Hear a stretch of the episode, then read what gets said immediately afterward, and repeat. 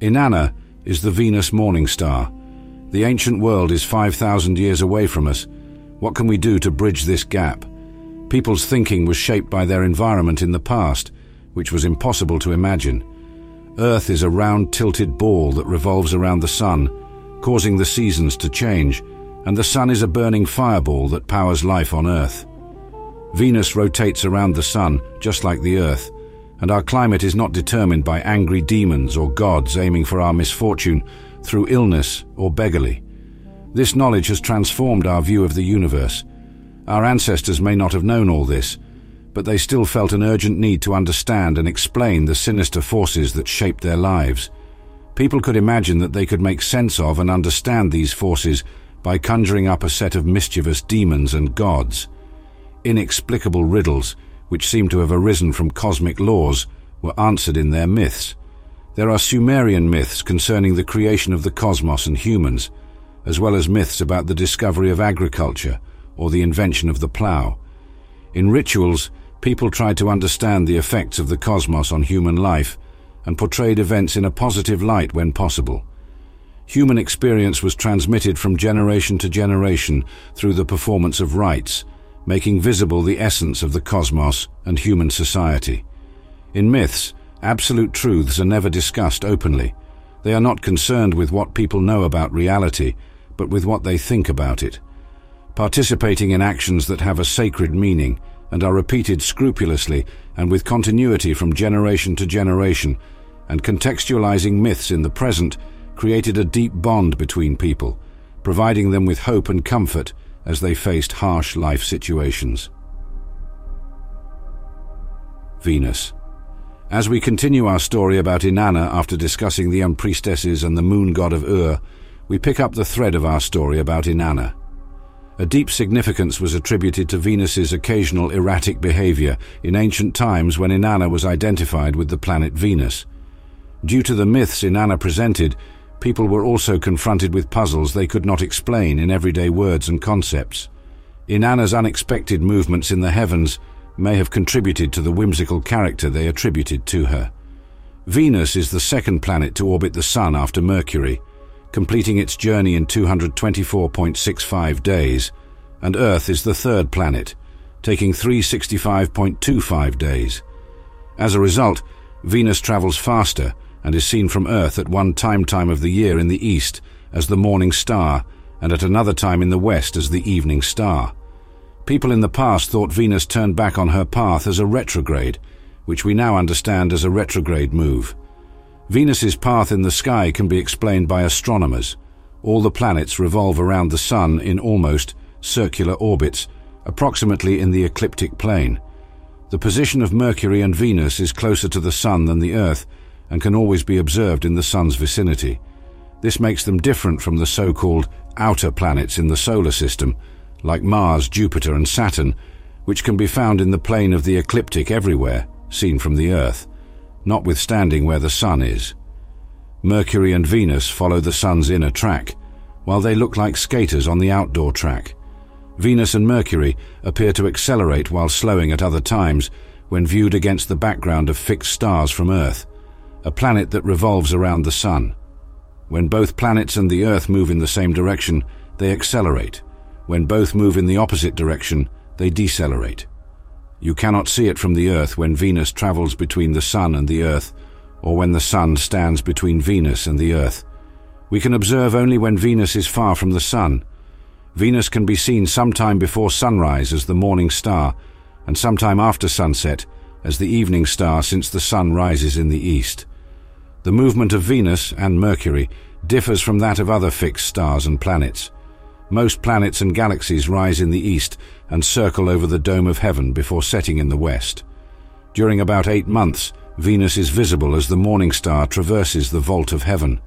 On the western horizon, it becomes visible again as the evening star after disappearing behind the sun for 80 days. Many myths are told about Inanna's journey into the underworld, when Venus was invisible in the sky. Descent to the Underworld is Inanna's most famous work. Inanna and Enki's Myth A perplexing compilation of all the ME in possession of Inanna is provided by Enheduanna, who addresses Inanna as mistress of countless ME, the uncountable laws of the universe that influenced earthly cultural heritage and included both positive and negative aspects of communal life.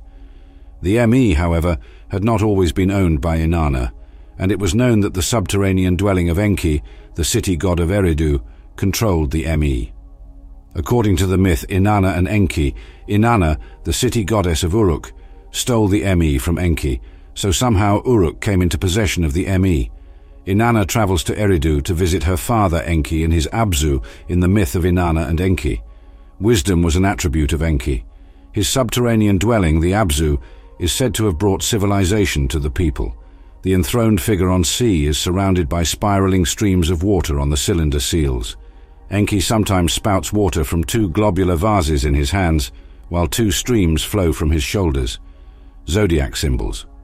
Enki are associated with the sign of waterman, and the two rivers are the Euphrates and Tigris, which flow through the marshy delta. As a result, Inanna sets out to travel to Eridu. She does not leave for Enki's home without adequate preparations, and as the goddess of love, she first invokes all of her magical sexual powers before leaving for her home. She praises herself, full of delight at her genitals. She praises herself, full of delight at her genitals. Then she looked at, When I have pleased the N, when I have made brilliant, when I have made beautiful, when I have made glorious, when I have made young upon perfection, when I make luxurious, when I have made exuberant, when I have made shining, when I have made a return, when I have made brilliant, when I have made shimmering Enki, I shall talk coaxingly to him, in the Ab, in Eridu. I shall speak coaxingly to Enki, in the Ab, in Eridu. The faithful servant of Enki, Isimud, is depicted with two faces on cylinder seals. Although she is still a mile away, Enki recognizes Inanna's approach from afar. Inanna is offered buttercake to eat, cool refreshing water, and beer to drink by his servant Isimud in temporary precautionary measures. Inanna and Isimud meet before Eridu's Lion's Gate during the second millennium, Enki instructs Isimud to do what he is told. As Enki and Inanna drink beer and wine together, they compete at a particular point when they are both reasonably tipsy. Since the tablets break off at this point, it is unclear how this competition is conducted, but when the text is readable again, Enki appears blind drunk, while Inanna steals all the ME from him. The goddess Inanna immediately hides some 100 ME after Enki hands them one by one. In the oral recitation of the myth, the entire list of ME is enumerated six times, which is tiring. It was also easier to remember due to the many refrains, and the longer the sequence lasted, the longer the listener's anticipation was kept alive.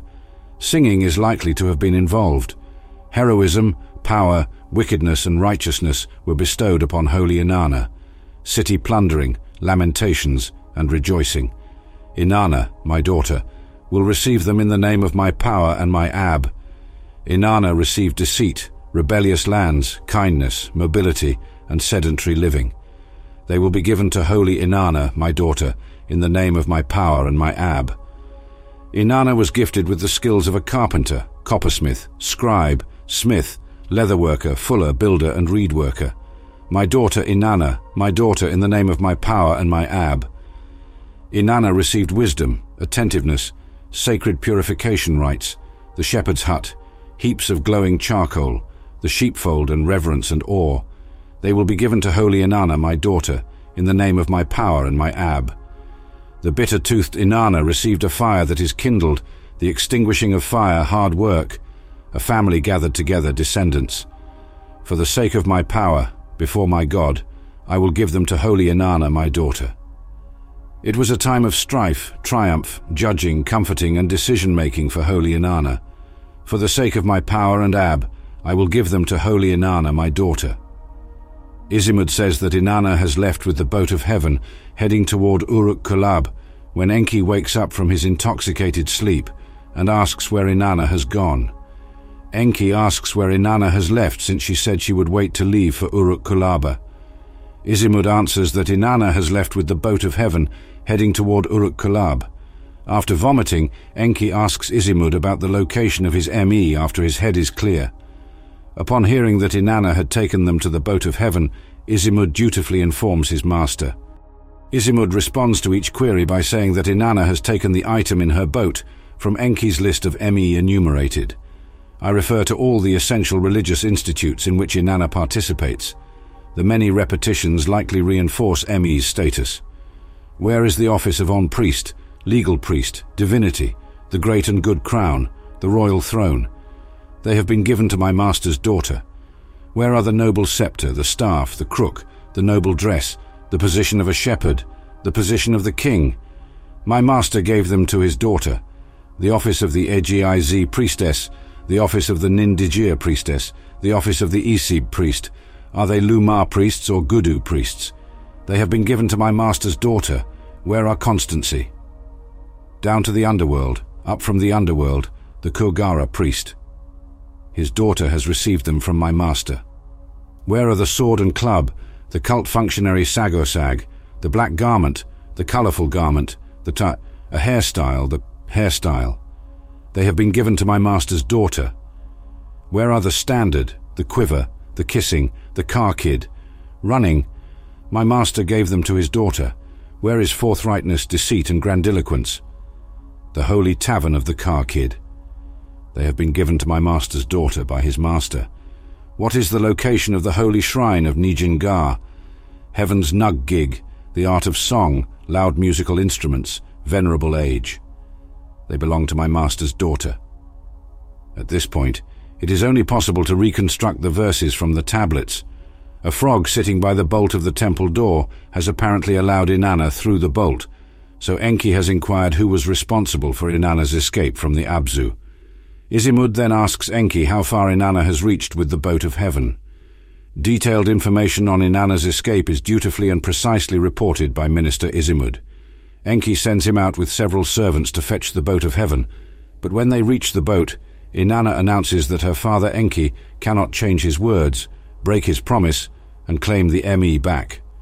She quickly replies to Ninuba, who appears to be beside her in the boat, saying, You have never touched water. Enki's powerful water domain was beyond Inanna's reach with these words. The same episode is repeated six times, but with different pursuers and in different locations each time. Finally, Inanna and Ninsuba reach Uruk, and the myth is transferred from the cosmic plane to the terrestrial plane. With Inanna holding the ME, Uruk will enjoy power and prosperity celebrated on earth. The boat of heaven has been brought to the gate of joy, to Unug Kulaba, it will pass along the street magnificently. The people shall stand in awe as it passes. Sheep shall be sacrificed, and bulls shall be slaughtered. A bowl of beer will be poured by him. His drums will sound, as well as the sweet-sounding tigi instruments. My people will praise me. My greatness will be declared in foreign lands. A holy gate called Gipar Gate is brought by Inanna to the ME. However, Enki wasn't standing still either. His minister is instructed to go to the White Quay in Uruk, where the boat of heaven is moored, and to express his admiration for it, which Isimud does, reciting the entire list of ME. Lastly, he refers to brewing beer in abundance, an allusion to his master Enki that will surely double up the audience's laughter. Once again there is a break in the tablet, and when the text becomes readable again, Enki is clearly addressing Inanna. Unfortunately, the last part of the myth has been severely damaged, and we learn that a festival will be held and the citizens of Uruk will retain their lives. According to Alster's interpretation, the myth explains the origin of a festival celebrated in Uruk regularly. Enki punished Inanna for stealing the ME and instituted a festival during which the citizens of Uruk were required to bring specific objects or people to Eridu during their festival, never returning to Uruk from the dwelling of Enki. In fact, all rituals are imitations of divine acts, as the movement of the goddess Inanna in the sky is imitated by the people on earth, an earthly representation of her celestial journey. According to this interpretation of Alster, those who travel with Inanna to Eridu follow her path many times. Inanna has been forced to descend into the underworld, Abzu, constantly in atonement for Enki's theft of ME. Alster writes that Uruk and Abzu Eridu are more than simple worldly cities. In fact, they are two extremes of the goddess's cosmic journey, and thus, like Venus appears and disappears in the sky every time, a continuous cycle arises between Uruk and Abzu Eridu on a cosmic level. Inanna is forever condemned to descend into the underworld and ascend out of it. Followers of hers, who have become acquainted with the ME, are punished as they will have to procreate and die, and they will not be able, unlike the gods, to return from the underworld. Inanna will have to take the dead to Abzu, the underworld, so the living can never return there. According to Alster, humans had to pay a high price for acquiring the cosmic ME, their mortality. Human civilization, however, would only exist with the ME because the ME describes all the norms and rules that define civilized behavior. Several similarities can be drawn between Alster's presentation of this myth and the fate inflicted upon Adam and Eve after they ate from the tree of knowledge in the Old Testament. Yahweh instructed Adam and Eve to cultivate the ground and build a civilization laden with the knowledge of death. Alster views ME as having a dialectical nature since it is simultaneously an abstract norm, measure or plan, and any actualization of that plan. Since I am a plan that can manifest in visible form, anything existing can be referred to as ME. The ME in this myth is visible when Inanna steals it from Enki and brings it to Uruk in the boat of heaven. In everything that exists, the ME is visible. With the ME of Abzu, Inanna also becomes visible in the sky, namely Venus. At this festival, people recite countless MEs repeatedly to actualize the ME on Earth. Inanna, Ukaletuda, the hymns Inanna and Ebih, and Inanna Ningala hymn all showcase the same basic structure. Venus makes a strange journey along the vault of heaven in each case. The earthly reality was directly affected by the course of this cosmic event. This phenomenon is explained by all the myths of Inanna. Inanna's myth about the gardener Sukaletuda, there is even more significance to Inanna's role as Venus in the myth of Inanna and Sukaletuda. It is also claimed that Inanna descends from Enki's Abzu. However, now she sends natural disasters to Uruk instead of cultural goods. As a mistress of countless ME, Inanna is praised in the opening. Detecting falsehood and justice, she inspects the land closely above the mountain range. Going up into the mountains, she fulfills the ME and makes herself visible. How did one respond to another? What else did one add in detail to the other? It is the narrator who asks this question. A climb into the mountain, Kur, is what Inanna did after leaving the Eana in Uruk and her temple in Zabalam. In the next scene, the god Enki appears on the stage, but his tablets are too distorted to understand what is going on. Date palms are planted by Enki according to instructions given to a raven. An irrigation device invented in the past the auduf, is used by him. A long pole or branch was suspended from an upright frame. There is a reed basket hanging from the pole's long end. Short ends carry weights that serve as counterpoises for levers. The counterweight will support a filled bucket as it is raised to a higher field. Inanna and Ukaladuda's story is puzzling without this episode. According to the narrator, the god Enki invented it in ancient times according to a folkloristic tale woven into rest. Date palms are praised. Date palm mythology is based on this text, according to Konrad Volk. Never had anyone seen a tree grow forever. The palm heart is surrounded by scaly leaves. Weaving material is made from dried palm fronds. The shoots of this plant are like the gleaming line of a surveyor. They are fit for the fields of a king. In the king's palace, its branches are used for cleaning. In the temples of the great gods, its dates are placed near purified barley. It continues to be narrated. What did each of them say to the other? What further details did one add to the other? The scene is interrupted by Ukaletuda. Its etymology needs to be clarified. The meaning is wart man. Konrad Volk speculates that this meaning only developed after Inanna punished him with this condition. The god An, sometimes Enlil, was the gardener of Ukaletuda's father, Digi Sigsig, Green Eye. In his garden, Ukaletuda is about to water the plots, but then he does something extraordinary. He pulls them out by their roots and destroys them all. There was not a single plant left. His eyes were dust-filled when a storm wind blew from the mountain. Sukaletuda rubs his eyes to wipe it out. The exalted gods of the land of the rising sun were visible to him in the lower land. Seeing the exalted gods of the land where the sun sets, he raised his eyes to the highlands. Suddenly, he saw a Gidim, a ghost. A person with divine powers appeared to him, the ME. After spending some time in the netherworld, Inanna had just returned. After a long absence from the night sky, Venus returned. Only the single shady tree in that plot had yet to be approached five or ten times. A Euphrates poplar grew there. Its shade did not diminish in the morning or change midday or evening. This shade was an excellent place for Inanna to lay to rest. When the mistress arrived at the intertwined horizon of heaven, after she had gone around the earth, and heavens after she had gone around Elam and Subir, after she had gone around the earth, she was so tired that she lay down by the roots when she had arrived. The goddess lies in the shade of the tree in Ukalatuda's garden plot, perplexing him. Over her genitals, Inanna has bound the loincloth of the seven divine powers. Ukalatuda undid Inanna's loincloth and slept with her. He then returned to his plot. As soon as the day broke, Inanna awoke, inspected herself closely, and discovered she had been assaulted. In a refrain, the narrator of the myth asks several times what should be destroyed because of the woman's genitals. With blood, the wrathful goddess filled the wells of the land. As a result, the orchards irrigated with blood yielded blood for consumption. People and blackheads drank blood. When she couldn't find the rapist, Inanna demanded his extradition. What did one of them say to the other? How did one add to the other in detail? He tells his father precisely what happened at his father's house. His father tells his son to hide among the city dwellers, his brothers, and the black-headed people so that woman, Inanna, cannot find him. Inanna is indeed unable to locate Sukalatuda. The second plague was sent from that place by a cloud. She let it rain, the south wind and the fearsome storm pass before her. Other unidentified figures and helpers help her recruit her votaries, the Pili, and a dust storm. Once again, Ukalatuda asks his father for advice. The goddess can't find him in Uruk, where his father advises him to hide.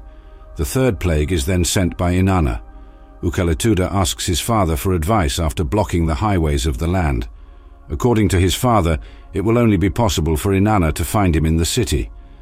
A visit to Enki in Eridu's Abzu is decided upon by Inanna. That young man should be handed over to her, she asks him. She promises Enki she will re-enter the Eana in Uruk as a reward. Inanna leaves the Abzu of Eridu after Enki accepts her demand. In the mountains the woman had found him, so he tried to make himself as small as possible out of fear. As far as the earth was concerned, she stretched across the sky like a rainbow. The south wind passed across, the north wind passed across. Ukalatuda is guilty. The tablet is then severely damaged. Inanna determines his destiny but we don't know what he becomes. It might have something to do with his name, Wartman. While Ukalatuda must die, Inanna decides that his name will not be forgotten. You shall be mentioned in songs, making the songs sweet with your name. They will be performed in the palace by a young singer with the most pleasing voice. Shepherds sing them as they tumble their butter churns. You will be carried by a young shepherd as he grazes sheep in your honor. It will be your home in the desert palace. The myth's interpretation. Like many ancient myths, it appears to be a thrilling story, but there's more to it than meets the eye. During the Sargon dynasty, Assyriologists believe represented the tension between the Sumerian south and the Akkadians. Enheduanna's hymns exalt her vindictiveness, and this myth does the same. It could refer to the period when Inanna Ishtar was positioned in the pantheon under the Akkadian king Naram Sin. Inanna's rape by Ukalatuda should symbolize the rebellion of the southern city-states against the Akkadian Empire. Since she promised Enki to return to Uruk after fleeing from Eana, it is evident that Inanna had fled from Eana in Uruk. Ukalatuda's ability to hide in Uruk also indicates Uruk's opposition to Inanna, who had taken sides with the Akkadians. Akkad loved her. Enki, however, is helping to restore the ancient order. The myth could have been written after the third dynasty of Ur, when the Akkad Empire had fallen, and the cult of Inanna was revived in Uruk, Inanna's ancient patron city. There is also the possibility of another interpretation. Initially, the myth describes Inanna as she manifests herself in the universe, according to Jeffrey Cooley. As the myth opens, Inanna circles above Elam and Subir's mountains in the east. Then she went to sleep in the shade of the Euphrates poplar in the garden of Sukalatuda. When Inanna leaves the sky and earth and enters the Kur, she represents her time in the netherworld. According to Cooley, this can be interpreted as the interval between her last appearance in the west to just before her first eastern visibility. During this time, Enki and the Raven's story is inserted. After that, Sukalatuda sees the goddess for the first time. When the sun rises, he looks down, while when the sun sets, he looks up. In the meantime, he sees a lone traveling ghost, Dijidim, and recognizes her sign, Giskim. As she returned from the underworld, Inanna appeared as a ghost. Inanna was traveling from Elam to Subir, which lay east and north of Sumer, and her brief appearance in the night sky, followed by her resting on earth, describes, according to Cooley, Venus's brief appearance before sunrise in the east, and her quick disappearance shortly after when the planet is lost in the light of dawn just before sunrise, as described by Cooley. In the brief period after dawn breaks and the sun is actually rising, Sakalatuda assaults the goddess. Translation of the Cooley, when UTU rose in the morning. It is only after sunrise that the goddess realizes this horrible truth. An examination of herself was performed by the woman. Taking a careful look at herself, Shining Inanna smiled. After being enraged, Inanna searched for Kukulatuda thrice, but the woman failed to find him in the mountains. When Venus passes behind the sun, she becomes invisible for 80 days. According to Cooley, Inanna appears briefly in the Abzu, so perhaps she disappears only during the daytime when Venus is invisible. After returning from the Abzu, she stretches across the sky like a rainbow reaching the earth. As Venus never crosses the sky, Cooley believes this is miraculous. Venus is always low in the sky due to its position as an inner planet. According to Cooley, this extraordinary ability to cross the entire sky acts as a deus ex machina in the story, enabling the goddess to find her assailant, divination by the stars. In terms of interpreting the story of the three plagues, Cooley views it as related to celestial divination. Astronomers in Mesopotamia meticulously observed the movements of Venus and other celestial bodies. There are phases on Venus, just like on the Moon. The Sun shines brightly on one side of the planet, closest to the Sun, where the gravitational pull is most potent. During that time, astronomers made various divinations based on Venus having a beard. If Venus appears inside the sky and floods from the springs, the westland harvest will prosper. Abandoned pastures will be resettled. In the myth, Inanna even enters the garden plot of Sukalatuda, for it is here that his shameful act takes place. All signs were consequently promising for Sukalatuda. His field should prosper abundantly. But he lay violent hands on Inanna. Motivation for his act is not given, but whoever harnesses Inanna and her ME will be punished severely. Ultimately, the myth of Sukalatuda must have had a signification as a fertility rite. The position of the planet of Venus was important. The allusions to dates and plants in the myth's beginning may also indicate this. Sukalatuda's garden plot was in a bad state. Not a single plant remained there. He had pulled them out by their roots and destroyed them.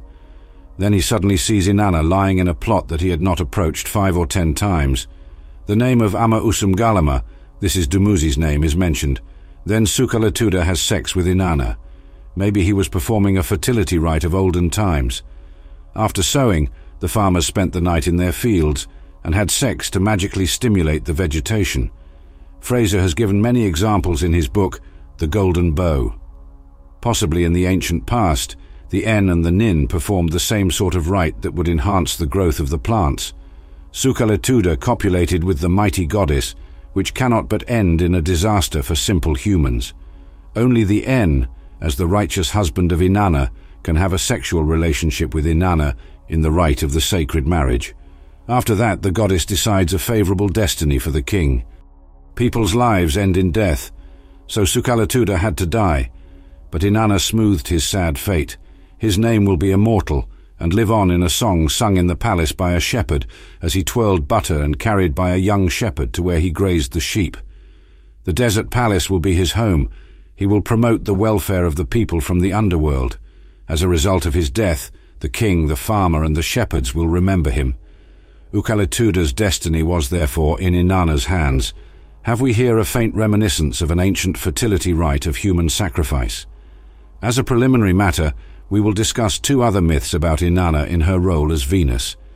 The love lyrics of Inanna and Dumuzi songs about fertility agricultural life in ancient Sumer was dominated by fear and uncertainty about harvest yields. It was most precarious, as their existence depended on the Benwood's benevolence for an abundant crop. They hoped the gods would be sympathetic and reward them with a prosperous harvest if they propitiated their powerful masters with prayer and offerings. As a result of their precarious situation, the peasants expressed their concerns in hymns, prayers, and songs. Plants and cattle were the main subjects of their songs, and they compared nature's mysterious laws to the result of a man's and woman's sexual union. In addition to the en and nin, familiar people believed they could help the process by imitating the longed-for fertility in various ways. While many goddesses had functions that could be helpful, Inanna was essential because she was responsible for sexual reproduction. The nudity of Inanna is like an uncultivated plot of land in urgent need of ploughing. Balbel, a lyre song. The land left fallow in the steppes is called my uncultivated land. I have a field of ducks where the ducks teem. I have a well-watered field. The maiden, Kisikil, naked, well-watered, a rising mound. On the well-watered ground I am naked. Who will station an ox there? Or in another harp song, Inanna asks her lover to make love to her. Don't dig a canal. I'll be your canal. Don't plough a field, I'll be yours. Don't look for wet ground, I'll be yours. Thousands of years of tradition must have gone into the songs that were finally recorded and preserved to our own time time, and what has survived is just the tip of the iceberg. There were fertility songs related to wedding celebrations in which the entire village participated and conducted according to fixed ceremonial traditions. Inanna and Dumuzi's sexual union enhance the flourishing of nature, and the more erotic their imagined encounter, the more fruitful the results. Inanna and Dumuzi's courtship was described using metaphors related to agriculture and cattle breeding, indicating that their love affair was about the agricultural enterprise's fertility. A marriage or children that would have resulted from their engagement are never mentioned after this couple's wedding. Their union remains focused on the immediate effects of their union on nature and the agricultural harvest. Every stratum of society appreciated the gifts of the amorous couple. Inanna had a lover named Dumuzi, who was a human shepherd. Perhaps Dumuzi had been married to the city goddess when he was an en-priest or ruler. For a city ruler to be legitimate, he had to keep the gods on his side so that the citizens prospered. Inanna's love for Dumuzi also appears in the delicate royal hymns performed at the court, and the theme is not limited to traditional folk songs shepherds and farmers. A shepherd took his flock to the steppe along routes with water sources so that sheep and goats could be fed since there was not enough grass in the village. A particular animosity existed between the farmers in the village and the shepherds of the steppe, since the farmers looked down upon the shepherds because of the pastoral influence in Sumerian culture. As a result, they relied on each other to tend their sheep and goats. In a song about the groom's choice for Inanna, the importance of cooperation between these two aspects of Sumerian agriculture is demonstrated. The brother of Inanna, Utu, chooses the shepherd Dumuzi as the better candidate for marriage to his sister and has different wedding plans for her. As a shepherd, his butter and milk are superb, as well as all the work he has done with his hands. At first, Inanna shows no interest in the shepherd Dumuzi, but is enamored with the farmer Enkimdu, who cultivates flax and barley and gives her new clothing. But Inanna resists. She wants to marry the farmer, which piques Dumuzi's curiosity. Where is the farmer superior to me? Enkimdu, the man of canals and dikes, where does the farmer surpass me? As Dumuzi asks, should he give me his black garment? The farmer would receive my black ewe in return. I would like to see his white garment if he gives it to me. To return the favour, I would give the farmer my white air. If he poured me his prime beer, I would return the favour. Upon receiving the farmer's excellent beer, I would give him my yellow milk. I would give him my Kisima milk if he poured me his brewed beer. My churned milk would be returned to him. If he poured me a watered-down beer, I would do the same. Should he give me his sweet pressed-out beer, I would return the favour by pouring him my grass milk. My Nunu's tea, milk, beestings, would go to him, the farmer I would appreciate it if he would give me his small beans. The farmer would receive my small cheeses in exchange. After eating and drinking with him, there will be a surplus of butter and milk for him. In what is he superior to me? In the end, the farmer and the shepherd settle their dispute. The farmer proposes that Dumuzi pasture his sheep on his excellent land, and Dumuzi invites the farmer to his wedding feast. This story endorses the idea that the welfare of Sumerian society depends on the cooperation between the suitors for the hand in the marriage of Inanna, symbolic of the two cornerstones of Sumerian civilization, the farmer and the shepherd. Regarding beating the flax, Inanna is anxious to know who will do it for her. According to a song that continues a previous one, the sun god Utu, brother of Inanna, will deliver the flax needed to make her nuptial bed linen. You will receive it from me, Inanna. But Inanna was still concerned. Who would spin it for me, my brother? The sister spun to the brother. Brother, can you twine it for me? My sister, I'll bring it for you twined. Brother, who will warp it for me? If you want it warped, I'll bring it to you. If you want it woven, can you please do so for me? The woven fabric will be brought to you by my sister. The bleached fabric will be brought to you by my brother. My sister, who will lie down with me. The bridegroom and her companion Enlil, the progeny of a king who emerged from her faithful womb, will lie with her, replies Utu. Then Inanna rejoices. He is in fact the man of her heart, that man who has spoken to mine, who does not yet piles of grain are heaped up. Grain is regularly delivered to the storehouse, a farmer whose grain is numerous piles high, wool-filled sheep belong to a shepherd. In other verses, Inanna suffers no doubts about her choice of husband, as she is in love with the shepherd Dumuzi. Umun is the name given to Dumuzi. According to our previous discussion, the Emesal is a particular form of Sumerian, and in contrast to Inanna, Dumuzi uses the common Emegir, the Sumerian language. In the language of women, Emesal is another word for this, Emesal means language of the woman. Eme equals sign tongue. Emesal was not only spoken by women, lamentations about the destruction of towns were also written in it, although Enheduanna did not write it. Studies have shown that Emesal is not so much a women's language as it is a way to invest language with a unique emotional character. The language might still be considered a female language, however. When the Gala singer sings his lamentations, she speaks Emesal, the language of goddesses, not gods. Despite his feminine appearance, the Gala singer is believed to be a castrate, a specialist in lamentation songs for the gods, which suited the softly spoken language of Emesal. In contrast to Sumerian, Emesal has its own proper vocabulary and pronunciation. Writing it syllabically instead of in logograms is common. Certain consonants in Emesal are substituted from Sumerian, usually by shifting the pronunciation of the consonants to the front of the mouth. Assuming that UDU, sheep, is in Emesal's EZ2, as is Doug 3, to be good, in Emesal's Z2 eb. Several words in Emesal do not exist in standard Sumerians, such as Gasan, mistress, instead of Nin. Courtship. The love songs of Inanna and Dumuzi are very light-hearted, similar to those sung during spring festivals. Villagers organized parades and danced in the fields on these festive days. As the songs and dialogue are repeated, the spectators keep time to the rhythm by clapping their hands as they sing to the backing of instruments. This love affair is played by the girl Inanna. As I, the lady, passed the day yesterday, yesterday as I, Inanna, passed the day, during the day, as I danced about, as I sang songs from morning to evening, he met me, he met me. My companion, the Lord, met me. He took me in his hands, and Usum Galana embraced me. Wild Bull set me free so I may go home. Companion of Enlil set me free so I may go home. What can I present as a lie to my mother? How can I present a lie to my mother, Ningal? Dumuzi knows how to resolve this problem, and tells Inanna he will teach her about women's lies. She spent the whole day dancing and playing the tambourine and recorder with her girlfriend.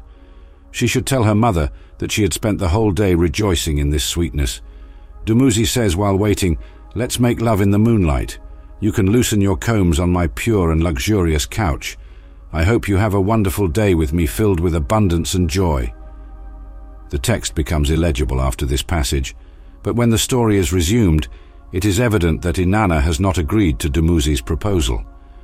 In the next part, he is standing before the gate of Inanna's dwelling to propose to her mother properly, while Inanna is running about the house rejoicing. My mother would be so happy if someone told her, Water the floor from our neighbor. My mother would love to hear that, Ningal. Water may be sprinkled on the floor by our neighbor. There is a sweet fragrance in her dwelling. She speaks with joy. It is fitting for the holy lap, the Lord Dumuzi's son-in-law, a Galana, the son-in-law of Sin. What a sweet abundance you have, my lord. A Galana, what a sweet abundance you have. In the plain your herbs and plants are delicious. What delicious herbs and plants you have in the plain. Dumuzi is sometimes called Amau Umgal Ana, but its significance needs to be clarified. This name means mother, the dragon of heaven, or his mother is a dragon of heaven. In Lagash, the name Usumgal occurs in some personal names, and there was even a city ruler named Lugalusumgal at the time of Sargon and Naram Sin. Dumuzi's name is a mystery, however. As indicated in the subscript, this song is a sagara, which has no known meaning, and a tigi song, a kettle drum song, for Inanna. Often the subscript indicates which instruments are used as an accompaniment to a song, such as, this is a balbail song for Inanna, or this is a tigi song for Inanna, but the difference between these names is only sometimes evident. In music, a balag is an instrument, drums and kettle drums probably. According to Sefati, all these songs revolve around love, courtship, and the fertility of fields and cattle. With the word balbal meaning to speak, these songs may be viewed as dialogues. While some chants take the form of dialogue, others do not. In balbail songs, more than two speakers are present, or a choir might react and respond, and the speaker may deliver lines as if in a play. Sacred marriage celebrations may have included balbail songs as part of a cultic function, according to Sefati. During the third millennium, Dumuzi was not uncommon, and it means either good child or righteous child, or it may be an abbreviation of Lugal Dumuzi, which means the king is a good child. It needs to be clarified where the name Dumuzi, as a lover of Inanna, originates. However, he may have been a historical ruler of Uruk, and these songs are about his earlier marriage to Inanna. Due to her relationship with Gilgamesh and Enmerkar, two legendary Urukian city rulers, Inanna had no connection with Dumuzi, a city ruler in ancient times. Dumuzi, the elder, lived in Kwara or Kulab, a district of Uruk, and a temple dedicated to him was located in Batibira, a district of Uruk. Enheduanna wrote a hymn about this temple, describing Inanna's sacred bed with Girina plants and the shepherd who travelled with Inanna's sheep, Dumuzi. According to the Sumerian king list, he was automatically Inanna's righteous consort because he was Uruk's city ruler. Dumuzi becomes the human lover of Inanna when he is younger and older. Wedding songs. The folklore tradition is evident in many elements of these songs. Regular wedding festivities are included. If Dumuzi wants to ask her mother for her hand in marriage instead of her father, if Dumuzi wants to ask her mother for her hand in marriage instead of her father, Dumuzi should ask her mother. Inanna's house cannot be entered by knocking even though he brought wedding gifts. As part of her preparation, she takes a bath, washes her body with soap, and applies perfume. As she poses for the camera in her royal clothes, Tug 3 Pala 3, with black coal on her eyes, and gathers up her hair, she puts on her royal clothes, Tug 3 Pala 3. She wears a bracelet and lapis lazuli beads around her neck. During the medieval era, young lovers were known to imitate the love play between the goddess Inanna and the god En with folk songs. The bride and groom are still addressed as king and queen at Middle Eastern wedding feasts. Dumuzi and Inanna were the names of the bride and groom. An Inanna song describes how choirs chanted and danced all day during the festivities. The role of UTU in these songs differs from that of the sun god of myth, which shines all day and travels at night through the underworld. Inanna is told by a laden Dumuzi that he's brought her everything she desires, five items for her sister, ten items for her sister. As a term of endearment, Inanna calls Dumuzi her brother. When Inanna pours wine into Dumuzi's mouth when he enters the palace, he will be gladdened by the musicians playing there. Behold, our breasts have become firm. Inanna, also known as Baba, replies using a royal we form suitable for a goddess. Dumuzi brought lambs, kids, goats, and ewes as wedding gifts. As a result of our nakedness, hair has sprouted. It's dance time, don't be shy. The bridegroom has received Baba. Let us rejoice. Baba, let's celebrate my nakedness together. Dancing is fun. Feel free to ask. Once that's done, he'll be happy. Inanna's bailable song has an antiphon, Let him bring, let him bring. I pray he brings it abundantly. At the end of each line of Inanna's Balbail, directions are given for performing the song. According to the songs, agricultural fertility is stimulated by Inanna and Dumuzi's union.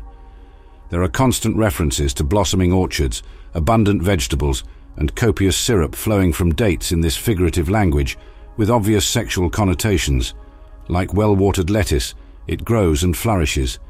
He loved my shaded step garden, filled with blooms, his favourite. My barley was full of allure in its furrows, like well-watered lettuce. My favourite is the apple tree, which bears fruits like well-watered lettuce. The honey man, honey man sweetens me ever. My lord, the honey man of the goddess, my favourite of his mother, his hand honey, his foot honey, sweetens me ever. Those honey-sweet limbs sweeten me to the core, navel, ring, my sweet things, my favourite of his mother. My thighs are fair, and my arm is elevated, like well-watered lettuce.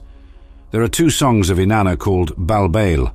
Whether Inanna is not marrying beneath her station when she chooses a shepherd as her husband is an important question to ask. Even though Dumuzi is valuable, she states that he is worthless without her family behind him, her mother Ningal, her sister Ningikuga, and her father Sin, without whom he would become a wanderer in the dark paths of the steppe. She throws him in the face. In an attempt to soothe her, Dumuzi defends his family and says they are as vital as hers. Enki, whom Dumuzi calls his father, is the same as Inanna's father, Sin, the moon god, and Dumuzi's mother, Dutur, the same as Inanna's mother, Ningal. UTU stands on an equal footing with Dumuzi, according to him. Upon confirming that Dumuzi's family matches Inanna's, he offers to plough the Zuba stones for her. The little Suba stones will be planted as seeds. The big stones will be piled up as grain. A gleaming stone adorned our neck of Inanna's asks whom he will plough. The little ones of the lean stones. On our pure breast gleam the large stones of the Uba. Damausum Gal Anna responds to Nugig. For my wife, a Nugig, he will plough for her. Inanna, my holy priestess, will be ploughed for by him. One of her Uba stones will indeed plough the Uba stones. A stone called Damausum Galana will plough up the stones. There is no apparent meaning to the term Uba stone. It could either refer to solid stones that reflect brightness or to all stones that emit a bright shining light. Our hymns to Nininsina, whose name is similar to Inanna's Venus star, recount how the goddess Nininsina invented these stones and ploughed and sowed the jewels within them. This expression has been interpreted as an allusion to gender by several scholars. According to Sefati, the groom's preparation of adornments for his bride is a metaphor. When the seeds are thrown into the furrow during ploughing season, this threading of beads is compared to throwing them individually. In the subscript, it is stated that the hymn is dedicated to Inanna. The term's meaning needs to be clarified. This song may be accompanied by it. Nugig and Nubar are the names given to Inanna in this song. Nubar occurs sporadically in Akkadian texts. Although dictionaries translate the Sumerian word Nubar as temple lover, this is controversial. A racy encounter. There is no moral taboo in the hymns, which describe the lover's relationship in an open and uninhibited manner. As she gazes upon the bed dripping with honey in the hymn Dumuzi and Inanna, Inanna replies that her brother brought her home and allowed her to lie down on it. As I set my eyes upon that place, she said, I met my beloved man. It was his pleasure to have me, and he rejoiced alone over me. When the brother invited me into his home, time after time time, my brothers of beautiful eyes did so fifty times, and I stood there like a powerless person for him, a bed dripping with honey, my sweet little brother next to my heart, time after time, making sounds. I was dumb and silent in front of him, trembling from below, placing my hands on my brother's hips. Set me free, my sister, set me free. I spent the day with my precious sweet there. Yes, please, I want to go to the palace with you, my beloved sister.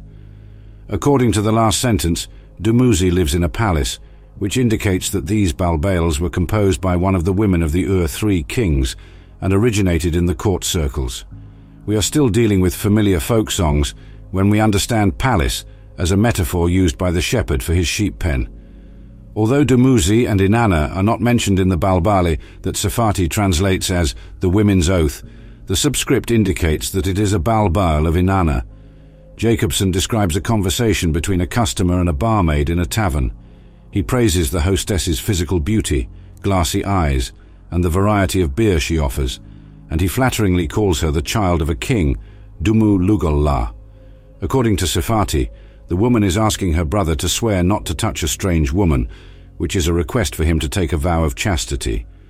Jacobsen's translation indicates that the woman asks the stranger, who lives in another town, to swear he is not an enemy spy. The oath is taken inquisitively. Your right hand should be placed on my nakedness. It would be best if you lay your left hand on my head. Your lips have been firmly grasped in your mouth when you have brought your mouth close to mine. As a result, you will swear an oath to me, the oath of the women of beautiful eyes, my brother, the sweet allure of my blossoming apple tree garden. It is sweet to be attracted to you, my blossoming one, a fruitful garden of Celtis trees, your allure is sweet. Dumuzi Abzu, sweet is your allure by your own virtue. Featuring a lapis lazuli diadem, your allure is sweet. Inanna's Bulbul song. This is how ancient oaths were taken, as in the Old Testament when Abraham asks his servant to swear that he will not seek a wife for his son among the Canaanites, and put his hand under his thigh to confirm the promise. Jacobsen sees this type of oath as an erotic ploy, while Sefati believes it is a vow of chastity before the marriage is contracted. A metaphor for the male member with pubic hair in the garden below is implied by Jacobsen's allusion to the apple tree in the poem above. Similarly, pillars of alabaster encrusted with lapis lazuli are metaphors for male genitalia. Similarly, the invitation to go into the garden and planting trees are metaphors for sexual intercourse in other Ur 3 texts. Following this line of thought makes it easy to understand the significance of the lapis lazuli crown on top of the pillar. Whether these songs belong to the same courtly milieu is questionable, as they became franker and less refined in the second millennium. Folk songs and hymns for the king are no longer straightforward, but infused with vulgar verses and magical powers. Dumuzi's death. As Inanna and Dumuzi marry, Dumuzi is killed, ending their relationship. In the lamentation, Dumuzi's sister guests in and plays the heroine role, while Inanna plays no part. However, in the myth of Inanna and Bilulu, Dumuzi is assassinated on the steppe, while Inanna waits anxiously for her husband at home. Dream of Dumuzi. In the poem's beginning, the narrator tells us that Dumuzi has set out for the steppe with his shepherd's stick on his shoulder, awash with doubts and misgivings, sobbing all the time time with tears in his eyes. His origin is unknown, but he likely left Uruk to meet his sister Gestinana in the sheep's pen. After being forced to leave the city, he feels abandoned and lonely. He fears he will meet his death on the steppe, now that he has been forced to leave the city's protection. If he should die, he cries to the marshes, the crabs, and the river frogs for help. Unless his mother weeps five or ten times, Dumuzi fears he won't be buried decently, and won't receive offerings after his death. In a state of panic after waking up from a terrifying nightmare, he lies down to sleep, heavily depressed. Bringing my sister will make me feel better, he cries out. I don't know what dreams mean, but please bring me my sister. My dream will be related to her. She immediately rushes to join him as Dumuzi tells her about his dream. A dream, my sister, a dream. In my dream, rushes were rising for me. Rushes kept growing for me, and a single reed shook its head at me. I was being separated from one of the twin reeds. I was surrounded by tall trees in the forest. My holy coals were poured with water. I was removing the cover from my holy churn. I lost my shepherd's stick and holy drinking cup, which had been torn down from the peg where it hung. A falcon caught a sparrow at the reed fence, and an owl took a lamb from the sheep house. They dragged their dark beards in the dust for me, and their thick legs scratched the ground. No milk was poured into the churns. They were lying on their sides. Dumuzid was dead. The sheepfold was haunted, and the drinking cups were lying on their sides. Gestinana is frightened by the dream because it predicts Dumuzi's imminent death, and she would have been better off not interpreting it, but she does nevertheless. In his dream, rushes rose up against him as bandits ambushed him. His mother shook her head for him as the reed shook its head at him. You and I are the twin reeds whose roots were being separated from each other, Gestinana said. Evil men behind the tall trees in the forest are catching you within walls. Water poured over your holy coals will transform the sheepfold into a house of silence. Water poured over your holy coals will transform the sheepfold into a house of silence. You should assume that the evil man will bring the holy churn inside in his hands, since the cover of your holy churn has been removed. You fall off your mother's lap when your holy drinking cup falls off the peg where it hangs. The demons will burn your shepherd's stick if it disappears from you. A man who hits you on the cheek is an owl that takes a lamb from a sheep's house. The giant demon coming down from the sheep's house is the falcon catching a sparrow on the reed fence. The churns on their sides mean that Dumuzi is dead, and the sheepfold haunted means his hands will be bound in handcuffs, and his arms will be bound in fetters. As a result of your male goats dragging their dark beards in the dust, my hair will whirl around like a hurricane for you. My fingernails will lacerate my cheeks, as if with a boxwood needle for you since your rams scratch the earth with their thick legs. She barely even has time to speak these words when Dumuzi summons her to watch the top of the mound. Nevertheless, Dumuzi cautions his sister before she leaves that she should lacerate her heart, liver, clothing and crotch, as these are gestures that express mourning, and apparently Dumuzi hopes his sister will be able to fool his enemies. Strangely, these actions anticipate Dumuzi's unavoidable fate, and she is even mourning her brother's death while he is still alive. Having the wood to bind hands and the ropes with which they bind prisoners in their hands, Dumuzi tells his sister that she will be able to recognize his pursuers easily. Evil men arrive on a river barge over the water. Gestinana look around the mound. A friend warns her, They are coming for him already. Gestinana cries to her brother, My brother, your demons are after you. Don't be afraid to dive into the grass. His whereabouts must not be revealed to them, and Dumuzi says he will duck into the ditches of Arali, which means both steppe and underworld, indicating his imminent death. She assures her brother that she will not betray him.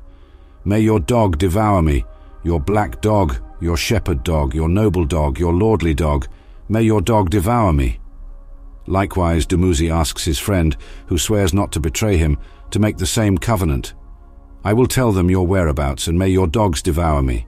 May your black dogs, shepherd dogs, noble dogs, and lordly dogs devour me. Gestinana and her friends say if they don't redeem their pledge, they may die and become carrion for the dogs. It is not revealed who Dumuzi's friend is. They are described as demons, and have an attitude toward food and drink, indicating they have come from the underworld. No gifts are accepted, no wife embraces, no kisses for dear children, no chewing sharp-tasting garlic, no fish or leeks are eaten. Even though the pursuers of Dumuzi are clearly demons, they are later described as men from Adab, Akshak, Uruk, Ur, and Nippur. The king, Lugal, is presumably Dumuzi. Thistles grow in dried-up waters, and thorns grow in stinky waters, which is why Alster relates the myth to recruitment officers' despicable character. These men were defined by Alster as visitors who abused the rules of hospitality by passing on information to the palace, by keeping their hands on the table and their tongues in the palace, according to the proverb. The enemies of Dumuzi seize Gestinana and attempt to bribe her with gifts, but she rejects them, declaring, Whoever heard a sister tell their brother's whereabouts?